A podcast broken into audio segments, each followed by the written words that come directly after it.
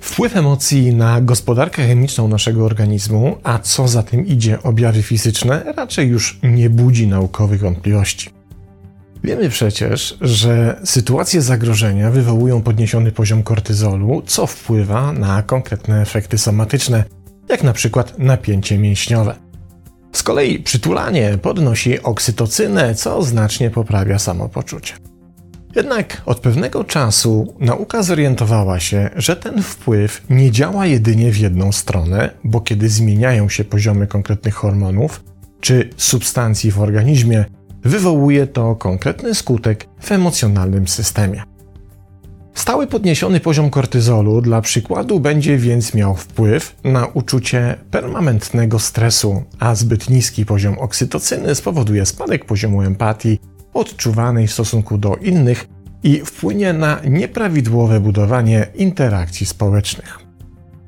O ile jednak łączenie takich hormonów jak kortyzol czy oksytocyna z naszymi emocjonalnymi reakcjami jest już badawczo dość powszechne, o tyle wciąż istnieje pewien temat tabu, o którym niezbyt chętnie chcemy dyskutować i co tu dużo mówić, który może być dosyć irytujący dla wielu ludzi. Ale zanim przyjrzymy się pewnym dość szczególnym badaniom, wyobraźmy sobie taką oto przykładową scenę.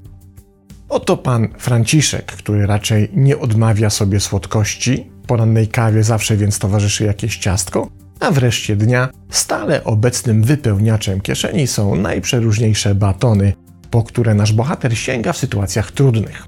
Kiedy na przykład inny kierowca zdenerwuje go samym faktem korzystania z tej samej drogi, który to fakt pan Franciszek skomentuje serią bojowych okrzyków złożonych z wachlarza niecenzuralnych nazw organów płciowych, okraszoną wymachiwaniem pięściami, to by pozbyć się powstałego w ten sposób napięcia, łapie za batonik i jakoś do następnej awantury da się przeżyć.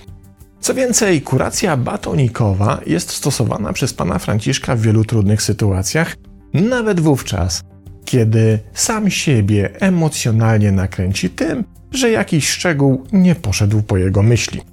Generalnie batoniki są przez niego wtrążalane zarówno, by rozładować już powstały stres, jak i w sytuacji, kiedy jego widmo wisi w powietrzu i istnieje nadzieja, że jakoś by się dało zdenerwowania uniknąć.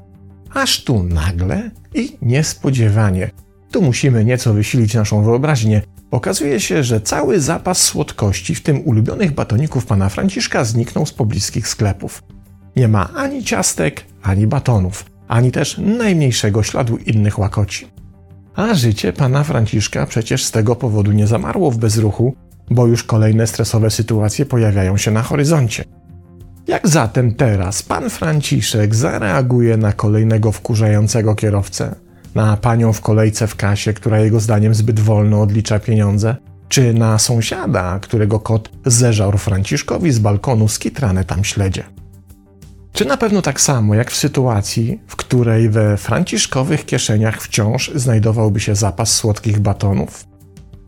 Chyba nie trzeba specjalnego wysiłku wyobraźni, by przewidzieć, że w tej sytuacji Franciszek, który i tak już jest raczej jednostką interakcyjnie trudną, teraz będzie już naprawdę nie do zniesienia. Teraz zostawmy ten z premedytacją zmyślony przykład i przejdźmy do badań. Oto w 2014 roku połączone siły naukowców z kilku brytyjskich oraz amerykańskich uniwersytetów przeprowadziły dość szalone badania. Wytypowano do nich grupę 107 małżeństw, których zachowania obserwowano przez 21 dni, chcąc sprawdzić, jakie są źródła możliwej przemocy stosowanej wobec partnera w stałym związku oraz od czego zależy poziom samokontroli w tym obszarze. Badanym jednak nie przedstawiono rzeczywistego celu badania, by zminimalizować prawdopodobieństwo, w którym ta wiedza mogłaby mieć wpływ na wynik badania. Zamiast tego przekonano ich, że biorą udział w psychologicznym eksperymencie badającym kwestie rywalizacji w grach komputerowych. Małżonków zamknięto więc w oddzielnych pokojach, w których nie widząc się nawzajem grali w komputerową grę, rywalizując ze sobą o zwycięstwo. Każdy z uczestników otrzymał również laleczkę wudu, wyobrażającą partnera i zestaw 51 szpilek, co miało być sposobem na wyrażenie swojego gniewu w przypadku przegranej. Zatem przegrywający mogli wyładować swą złość na partnerze, wbijając w lalkę szpilki. Tym bardziej, że wygrywający otrzymywali już dużo bardziej drastyczną możliwość. Było nią naciśnięcie przycisku, który uruchamiał w kabinie partnera potężny dźwięk będący mieszanką odgłosu szurania paznokciami po tablicy, sygnału karetki pogotowia oraz dźwięków towarzyszących borowaniu zębów. Ten więc z partnerów, który wygrywał potyczkę w komputerową grę, mógł dopiec przegranemu odpowiednio długo przyciskając przycisk generujący nieznośny dźwięk. Za co oczywiście przegrany odwdzięczał się katując lalkę szpilkami. Niezła jazda, prawda? Jednak, o czym badani nie wiedzieli, przez 21 dni tego eksperymentu dosyć dokładnie śledzono funkcjonowanie ich organizmów oraz regulowano ich dietę, by móc stwierdzić, jakie wskazania mogą mieć związek z niższym, a jakie z wyższym poziomem złości, gniewu czy agresji w trakcie zwycięstw, czy też przegranych. Okazało się, że ci badani, u których na skutek manipulacji dietą nastąpiło obniżenie poziomu cukru we krwi, wykazywali się znacznie zwiększonym poziomem zachowań agresywnych, w tym okrucieństwa wobec swoich partnerów w porównaniu z pozostałymi. A teraz przełóżmy wyniki tych strasznych badań na konkretne wnioski.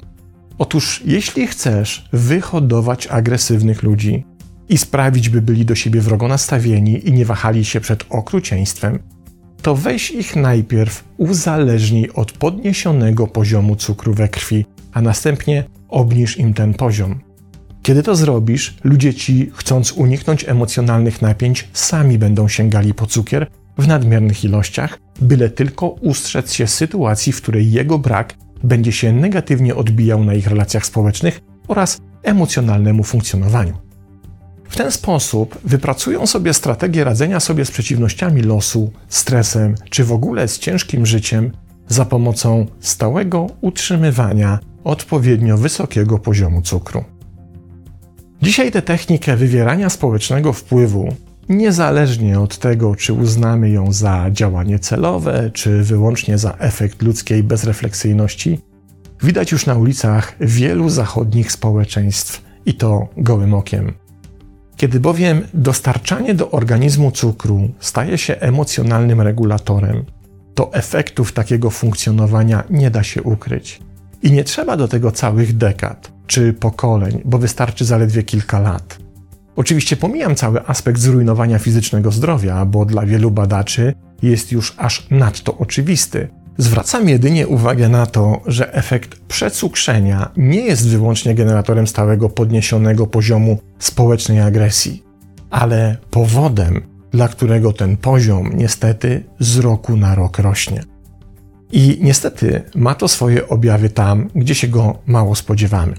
W 2010 roku naukowcy z Uniwersytetów Ohio oraz Kentucky przebadali 693 osoby w kontekście tendencji zarówno do deklarowanego, jak i rzeczywistego wybaczenia innym w różnych życiowych sytuacjach, poczytywanych za wyrządzoną krzywdę i to na różnych poziomach. Badanie to nazwano słodką zemstą, bo ich wyniki pokazały, że istnieje ścisły związek pomiędzy fizycznymi markerami niedoboru glukozy, a więc objawami prowadzącymi do cukrzycy typu drugiego oraz, tutaj zacytujmy, korelowały negatywnie z dyspozycyjną tendencją do wybaczania innym i pozytywnie z bezlitosnymi motywacjami wobec hipotetycznych i rzeczywistych przestępców. We wnioskach z badań naukowcy wskazują, że ich odkrycie dostarcza dowodów na to, że przebaczenie zależy od tego, jak skutecznie organizm wykorzystuje glukozę. Uzależnienie od cukru trzyma nas w szachu, bo kiedy próbujemy obniżyć jego poziom, musimy zapłacić emocjonalne i społeczne koszty. Z jednej strony siada nam samopoczucie i wychodzi na wierzch nieradzenie sobie z emocjami, a z drugiej strony stajemy się po prostu wredni dla innych. To dokładnie przykład uroczego pana Franciszka, który znajduje się w cukrowym klinczu. Żre słodkie, żeby sobie radzić z życiem i by jakoś wytrzymać samym sobą, ale kiedy chciałby to słodkie ograniczyć, to wszystko staje się jeszcze trudniejsze. Co więcej, cierpi na tym jego całe otoczenie, którym do zemsty już nie wystarczy laleczka wudu z namalowaną franciszkową facjatą, bo najchętniej zamiast wbijać weń szpilki, obiliby mu gębę szpadlem. Czy zatem nie ma z tej sytuacji wyjścia? Jest, ale niestety wyłącznie jedno to cukrowy detoks, którego celem ma być takie wyregulowanie poziomu cukru, by utrzymywał się nie tylko w medycznej normie, ale co najważniejsze, by nie zaliczać skoków jego poziomu zarówno w jedną, jak i drugą stronę, kiedy nie radząc sobie z konkretną sytuacją, stosujemy strategię ucieczki od problemów przez cukier. Co mówię z autentycznym bólem, bo przecież nie ma co ściemniać, że ciastki nie są takie pyszne. Pozdrawiam.